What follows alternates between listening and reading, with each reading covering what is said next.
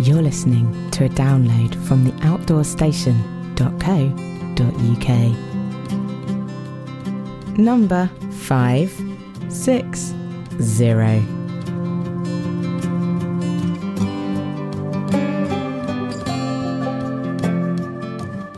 Hello, and welcome back to the Outdoors Station for another podcast and video interview.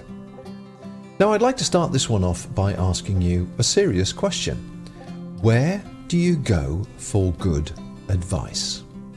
Now, I don't mean Facebook advice, where you might pose what appears to be a simple question like, I'm climbing Ben Nevis for the first time, what do I need? to get perhaps a hundred or more replies from strangers, some of whom may know what they're talking about, and probably many that don't. Advice that could possibly cost you your life. Now, I mean quantifiable, technical, and experienced advice from people you can rely on 100%. Those that talk the talk and have walked the walk. Long before going outdoors was something nice that you put on Instagram.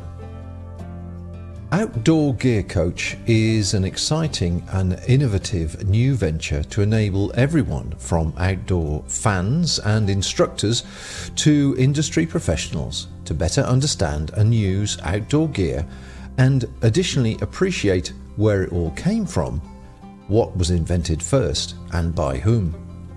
Made up probably of some of the best known names in the outdoors industry, including Mike Parsons, 40 year history in outdoor industry, originator of the Karrimor Mountain Marathon and the innovative lightweight OMM brand. Mary Rose, academic in textile innovation, textile historian specialist of 35 years. Alan Hinkes, high altitude climber and the only Briton to complete all 14 8,000 metre peaks. Chris Townsend, long distance hiker, author of 20 outdoors books, and TGO gear tester since 1991. Chuck Kuckler, MIT engineer and researcher. Marion Parsons, alpinist, Munroist, and first ascents in Russia to her name. These are the key players that go to make up the outdoor gear coach. Now, they've recently released a new book entitled Keeping Dry and Staying Warm, which covers every aspect of clothing advice and how to use it. I spoke earlier today with Mike to understand more about Outdoor Gear Coach and how it can benefit the novice and the more experienced outdoors user.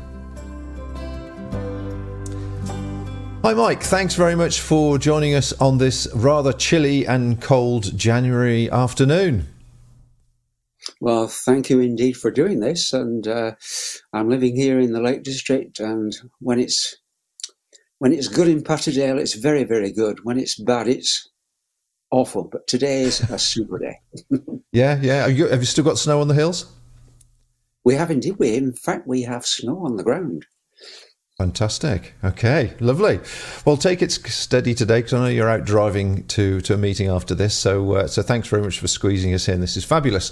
Right now, I've done my introduction onto the the outdoor gear coach and, and who's involved. But perhaps you'd just like to give a bit of a background to how it came about and obviously what the majority of your work is is based upon at the moment. Okay. After Mary and I uh, concluded our uh, teaching at the university, we had a, a an innovation course uh, that we led for ten years, and then we also ran a uh, an annual one day innovation for extremes conference for uh, the outdoor brands and the retailers and so on, and lots of invited um, uh, speakers and uh, when we finished all that, Mary then said, Well, I've enjoyed working with you very much. Um, what should we do next? And so we said, Well, uh, we'll, continue with our, our sort of writing and publishing work. So eventually, um, I was out with a climbing partner when we were down in Borrowdale on a wet day, and he decided we would do a climb in the wet. And as we, it was an easy climb, but as we proceeded, the name emerged. And as we got to the top, we said, I said, how does outdoor gear coach sound? And he said, that's it, got it. So what we wanted is to be an independent voice using a lot of the historical information we had and the technical information. Because there's no independent voices without uh, without realizing it increasingly now in the last few years, everything has either a visible or a not so visible or sometimes invisible uh, commercial bias to it. Well, certainly, I think uh, you, like me, will see countless questions on social media appearing from people who are out to do something for the first time. They quite fancy doing going into the outdoors and walking or climbing or, or whatever it may be. And they ask the question, I'm, I'm about to climb Scafell Pike for the first time. What do I need? Seems to be a very sort of common question. And like you imply, really, there's a lot of different independent people replying with independent and completely um, differing experiences, whereas the team that you've got together obviously have got years of very serious experience and can advise people accordingly. But are you aiming this to be for the consumer, the end consumer, or more for the the the retailer and the manufacturing network so that they understand more about the equipment they're producing and so on? We're looking at the the broad broad outdoor community, whether it be consumers, uh, from anywhere between consumers and brand managers and retailers and so on. At the moment, we have focused on uh, doing a lot of research and getting quite, uh, making sure that we can answer key questions And in fact, of the 30 or 40 talks uh, I or we've jointly given, including tra- training the BMC technical committee, which they requested, um, we've realized that the key way to go forward is understanding what people um, don't understand. So at the moment, we're at quite a high technical level but going forward for the future, we are looking at producing shorter sessions like half hour sessions and so on. And as you can see, we've got, for example, three minute videos in places. Uh, which gives which can give support to outdoor instructors and so on, outdoor leaders, if they want to give a quick swat up to themselves, so they can inform their their the clients that they're instructing. Well, there's there's nobody else, as far as I understand it, offering this service or this advice as a body, is there?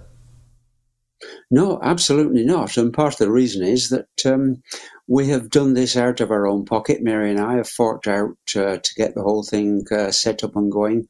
Uh, you know, it's an absolute uh, uh, passion. Um, so it's only in the last um, uh, six months or so that we've been started been able to start to raise a small amount of revenue by running paid for courses for outdoor leaders. These are CPD. Outdoor leaders are required to do, like any professionals, whether it's doctors or whatever, are required to do CPD, continuous, uh, continued professional development.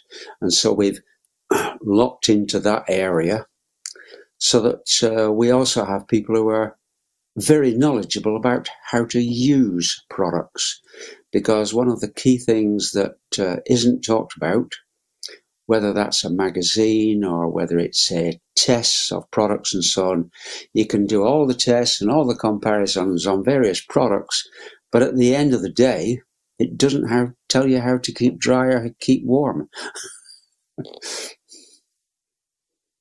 so you're you're looking at the complete range of um, the people involved in the outdoor industry, aren't you? You're not just looking at the consumers. You're starting right at the, the beginning where we've got product designers that are taking into account the, the, the technical fabrics, how the fabrics are then used, the design, the practical aspects of the design, right through to delivering the correct information to the consumer as well. Would I be right in saying that?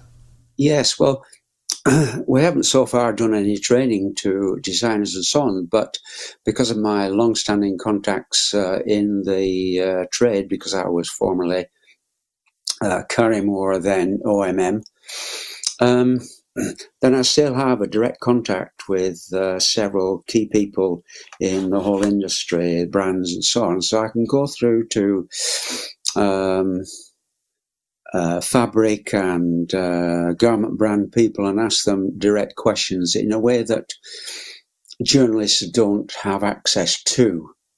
So I keep myself in touch that way and also all sorts of um, technical publications as well.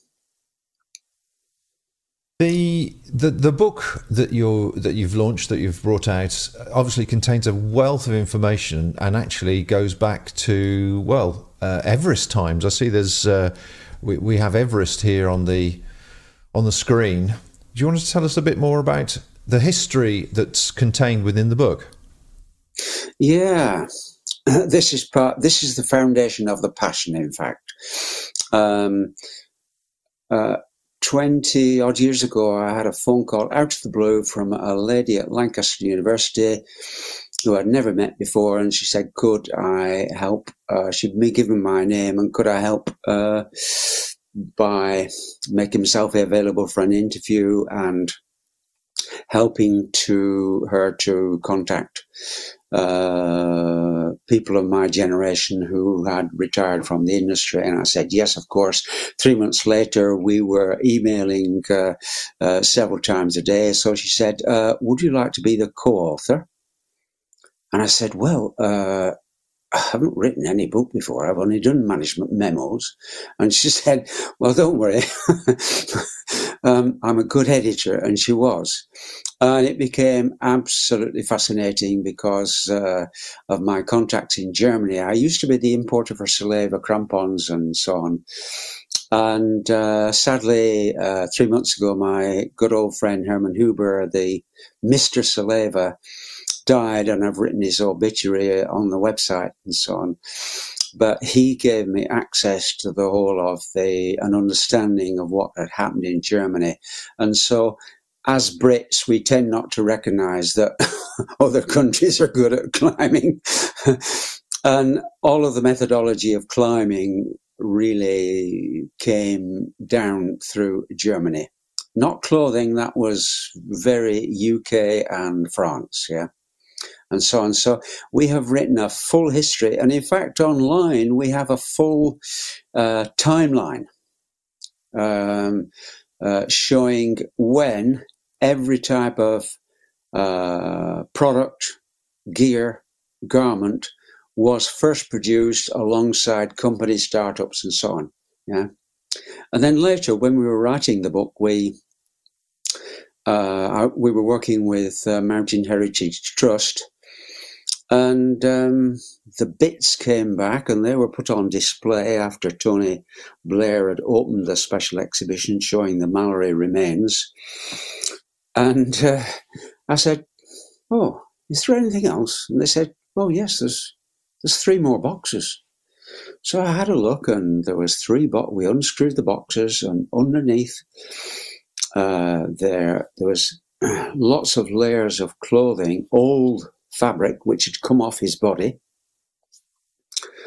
um, interleaved with tissue. And as I raised the tissues and looked, the original blood of 70 years previously was still there. And I thought, hmm, this is very sad. I don't believe the old mythology that these layers were poor and stiff and inadequate and so on at all. So why don't we do something? So I called Mary and say, do you know anybody in the area of putting old textiles and carpets and all sorts of things back together? She said, as a matter of fact, I do. and so, under the heading of Mountain Heritage Trust, we raised uh, £30,000 um, and produced six layers, and they were brilliant. As I tried them on, the first, as I got to layer three and I tried them on, and it was woven silk, which was the equivalent then, of course, of a, of a, of a nylon wind shell, yeah. Woven silk over wool over wool silk and so on. As I started to put them on, I went click, got it. I understand their layers because they're so much more flexible, even more flexible than modern stuff. It was oh. all tailor made, exactly so as uh, layers fit. So it was brilliant. So that was a foundation for our passion. And we had a, a special launch day for uh, those products. Quite amazing. The, the, the, there are two sets of those layers. One has been tested to 25,000 feet on Everest. Um, other, uh, and those two layers are stored at uh, the Blencathra Centre, where Mountain Heritage Trust is is based and they're occasionally loaned out to people who uh, want to display them or something. Climbers Shop, for example, ran a special display there. Yeah. I, I remember uh, seeing some of this in the in the uh, outdoors press that uh, you were launching this and and the uh, uh, the sort of revealing you did, uh, but unfortunately I couldn't make it. But I understand from everything that's been reported, it was very light and flexible clothing. It wasn't the impression we have of really thick, heavy duty woolens and so on. The the whole layering system really was a, a well a work of art from from their point of view. Yeah, uh, I mean, let's face it, uh, there'd been so much experience of uh, polar exploration by the early uh, naval people trying to get across the, across the Northwest uh, Passage and then having a go at Antarctica and, and so on and so on. So, uh, Burberry, which is now a, a, long since a fashion brand, Burberry had some brilliant um, woven outer textiles, which made excellent uh, uh, windproof, waterproof garments, and those were used by Nansen and Amundsen and everybody all around the world. Yeah. So, what um, in your book? I know you go into great detail onto the busting the three-layer myth, as it were. Um, would you like to just talk about the three layer and the seven layer? Because I'm sure people would be interested in hearing about this.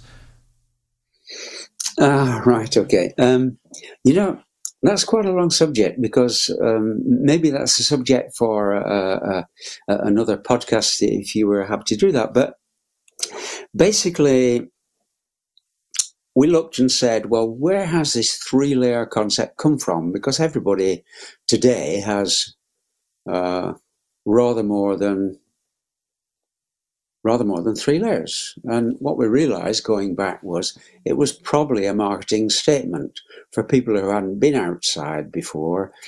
They were saying basically what you need is a first layer, now called a base layer, and you need a woolly pulley in the middle and then something to go over the top. And that was that's a marketing message. These are your three simple needs.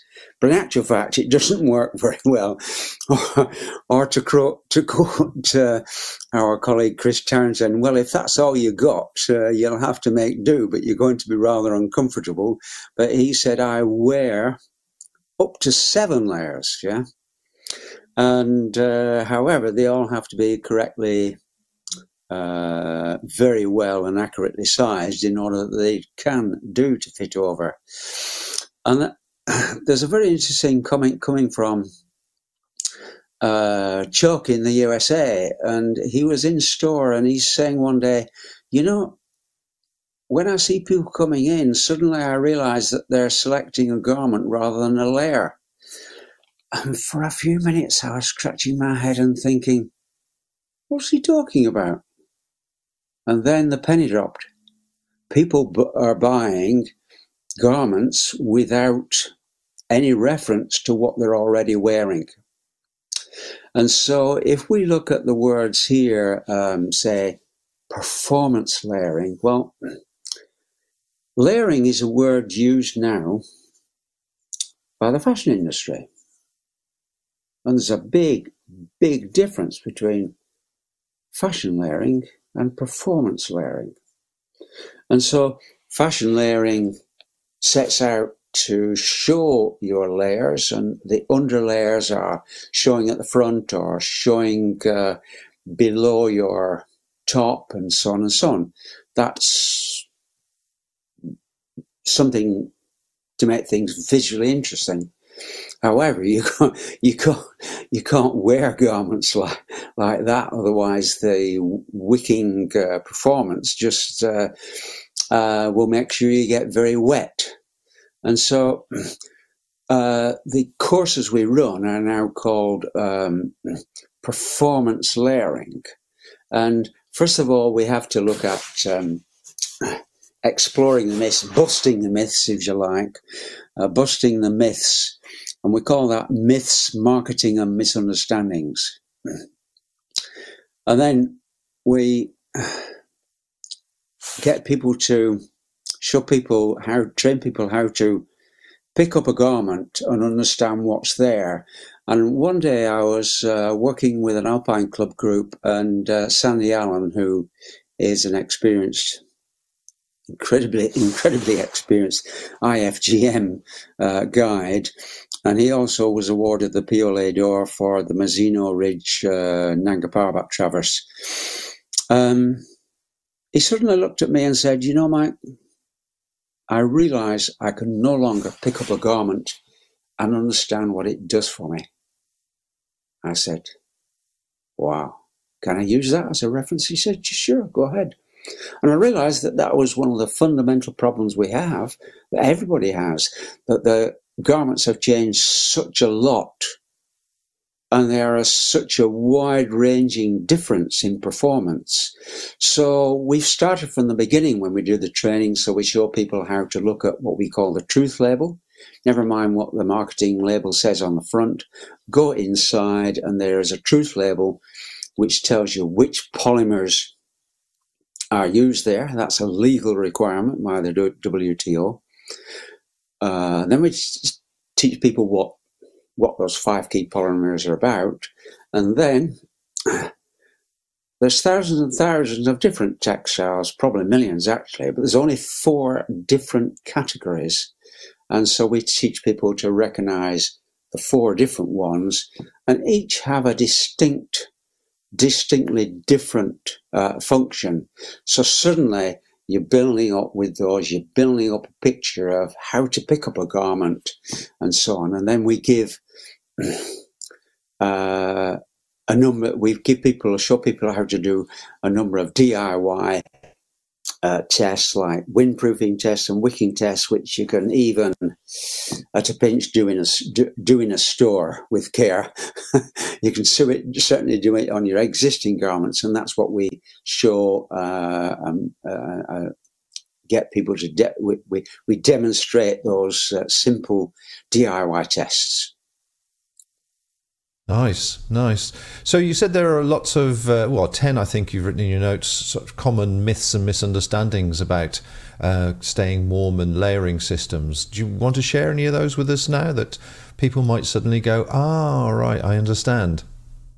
Okay, well, the first one is about uh, breathability. Yeah. So I always ask people the question, okay, well, what does this mean? Does it mean does that mean, do you think, that the fabric is air porous or air permeable? And 75, usually around 75 people, with odd exceptions, say, well, yeah. But actually, in 95% of all cases, Waterproof garments are not air permeable.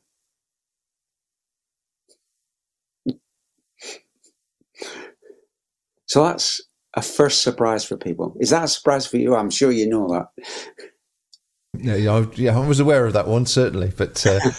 I was just curious to see which ones you come up with. And so,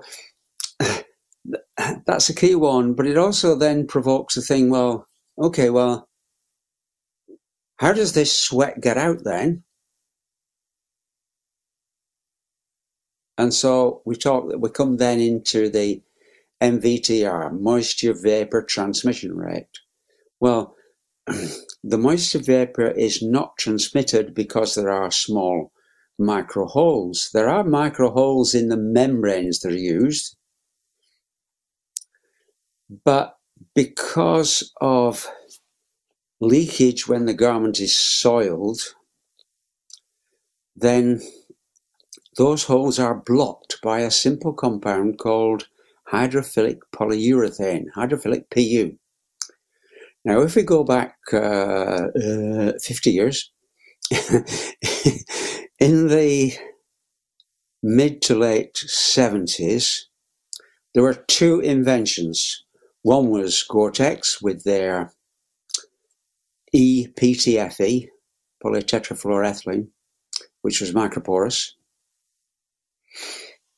And the other one was produced after a research project by the uh, UK Ministry of Defence because they were wanting a fabric to uh, supersede Ventile, which was invented during the uh, war period for immersion suits. And so Gore-Tex is a combination of EPTFE and hydrophilic PU. Now, that's a surprise for people. Um, so, what happens next? Um, how does it get out? Um, it transmits as a moisture uh, as uh, uh, uh, moisture molecules, but it only goes out through your outer garment when the temperature, pressure, and humidity level inside the garment is greater than outside the garment. It's like an uphill downhill situation. Yeah, water only flows downhill, usually anyway. and that moisture vapor will only goes out if there's that difference, yeah. And as soon as I say that, people go, "Oh, uh-huh. Hmm. That's answering questions for us and verifying probably what we already know but didn't want to believe. so, what do you do about that? Well, there is an answer that um, within the communities of practice, walkers never, almost never use, almost never use a plain, thin, basic wind shell.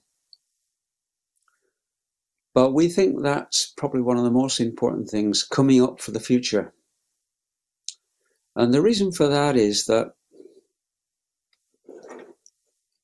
over the next three years, all of the fabrics almost all of the fabrics used that we know and well and love or hate on garments will change. That that's after 50 years of innovation, there's going to be a complete seismic change. And that change is being driven by sustainability. Recyclability, uh, the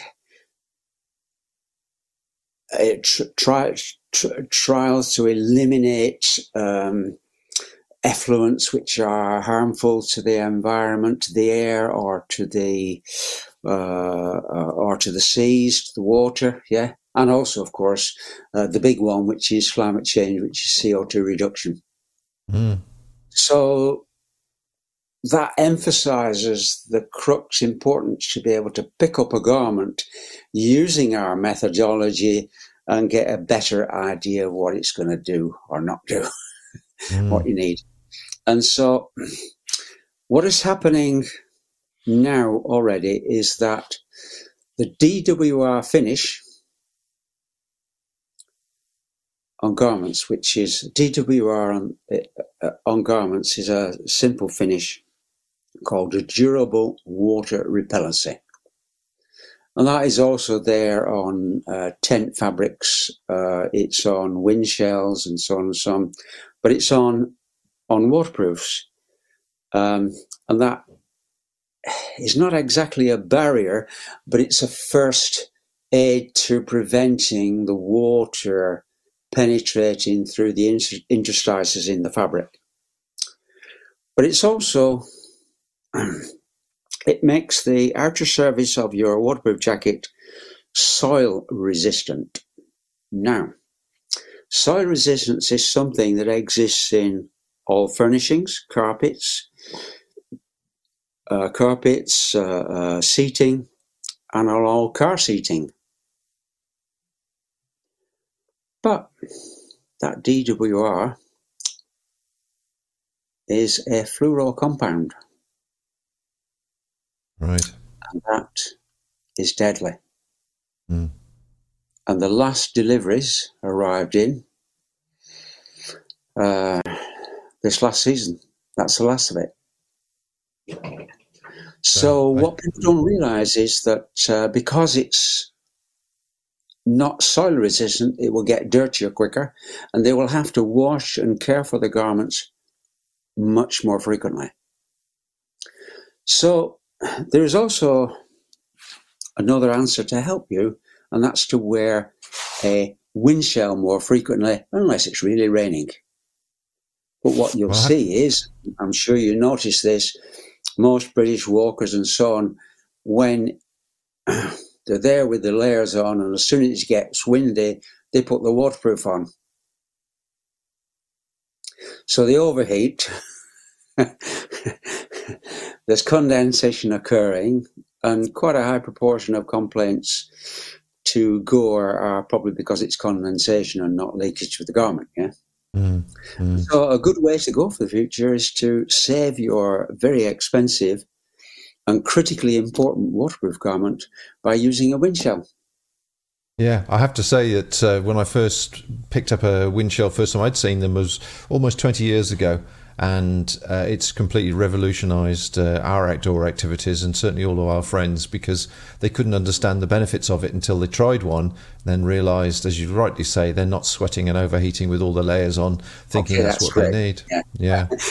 well let's just change let's just change the topic slightly from uh, from um, the layering to well it's still including the layering um, is insulation. Uh, what would you advise on people now? Because we're i say it is the coldest week i think of the year so far.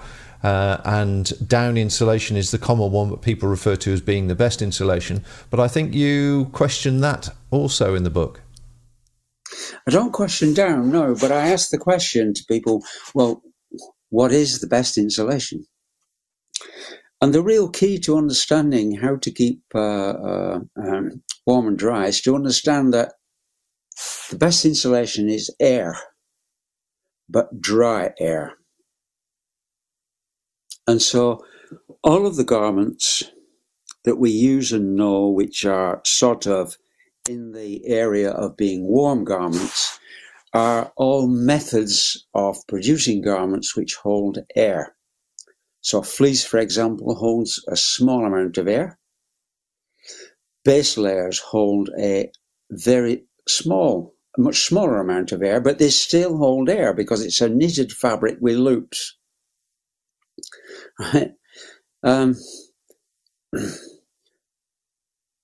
down insulated garments which have either down or a non-woven uh, uh, textile um, hold even more area and they're quite thick. They can be two, three, four, even five centimeters thick, according to the type of construction that's there. At the moment, they are very popular, very trendy, but people tend to use them as a, a mid layer and put them on, but you will certainly quickly overheat. and uh, they're best used they're best used as a top layer.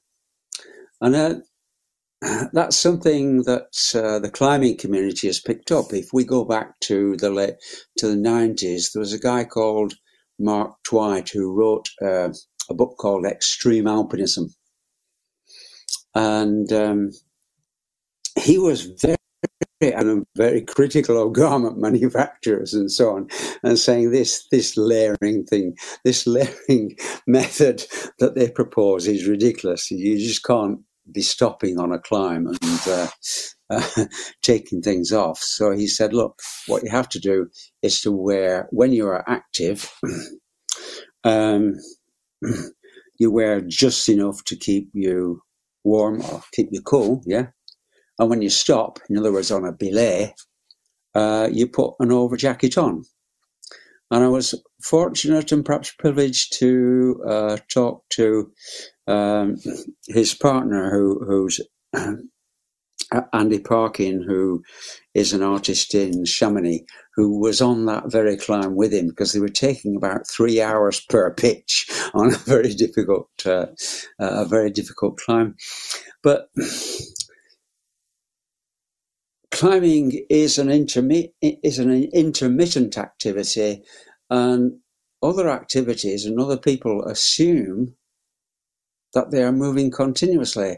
Well, even walking, uh, I would suggest that you need to stop for lunch sometime.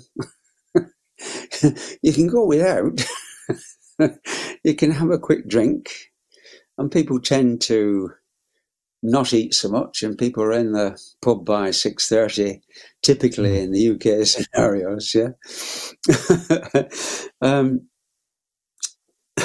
but, um, but but nevertheless, um, they, they, um, they, they the situation with uh, eating is is critically important. Yeah and people don't uh, particularly associ- associate eating with keeping warm. Mm. In actual fact, the a key thing we teach is, um, and I noticed some comments. Uh, I've had a look at your website, website, and you've got some interesting comments in there as well. Okay, which are very relevant. And so, about a third of the calories we uh, push down our neck um, go to are created into are turned into glycogen, which uh, propels our muscles, and the other two thirds are converted into heat to keep us warm. So the heat is coming from our bodies, uh, and what garments do is merely, merely um, retain that in a number of different ways yeah. and knowing just how uh, it saves it is a matter not only of the type of textile and the insulation materials, but it's also how you use them and the construction of the garment and the neck and the sleeves and the cuffs and everything and so on, so on. Yeah. Well, um, Mike, uh, we're sort of we're sort of running out of time now. Um, I think you've obviously touched on a, a, couple of points here, or a variety of points, uh, to give people much more indication of exactly how much depth of knowledge is going to be found in the book.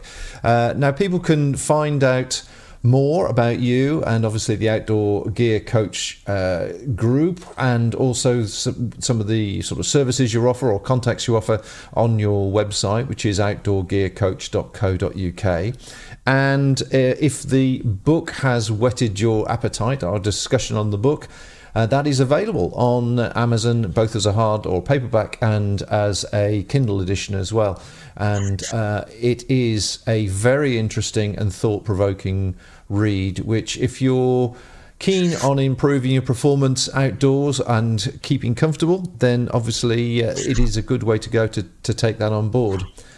So, so Mike, thank you very much indeed for your time this afternoon, and uh, certainly the I see the lights sort of changed in the background, so this is starting to get dark where you are, and uh, it's still fairly cold here.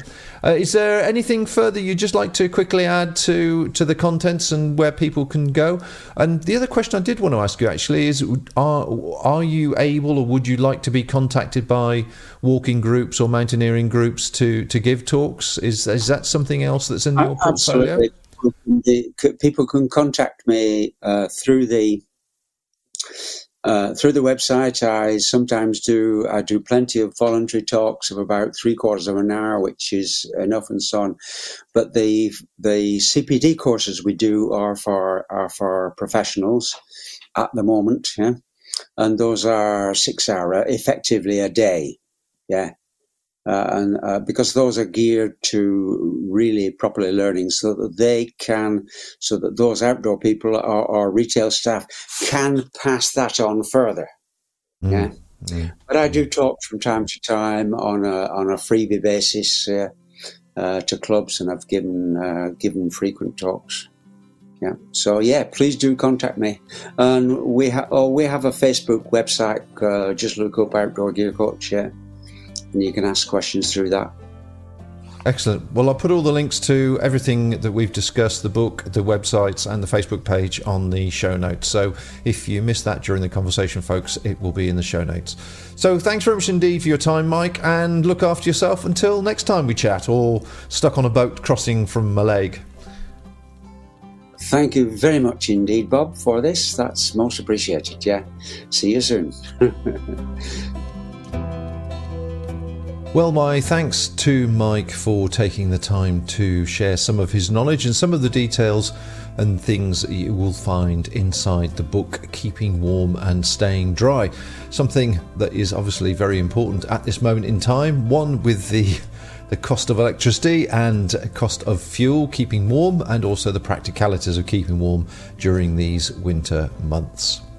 Of course, all the links to everything we discussed will be available in the show notes, so do pop over to theoutdoorstation.co.uk and you'll get links there. And while you're there, please join in our newsletter.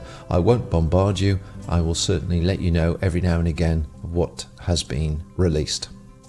So, I hope you found that of interest, folks. As I say, each week I am trying to keep a fairly diverse content range to keep everybody entertained and to also look at their enjoyment of the outdoors from a different angle. So until next time, folks, take care out there, stay warm, stay dry, and bye for now. Thank you for listening to this podcast. To hear or see more from our extensive free library, please visit theoutdoorstation.co.uk.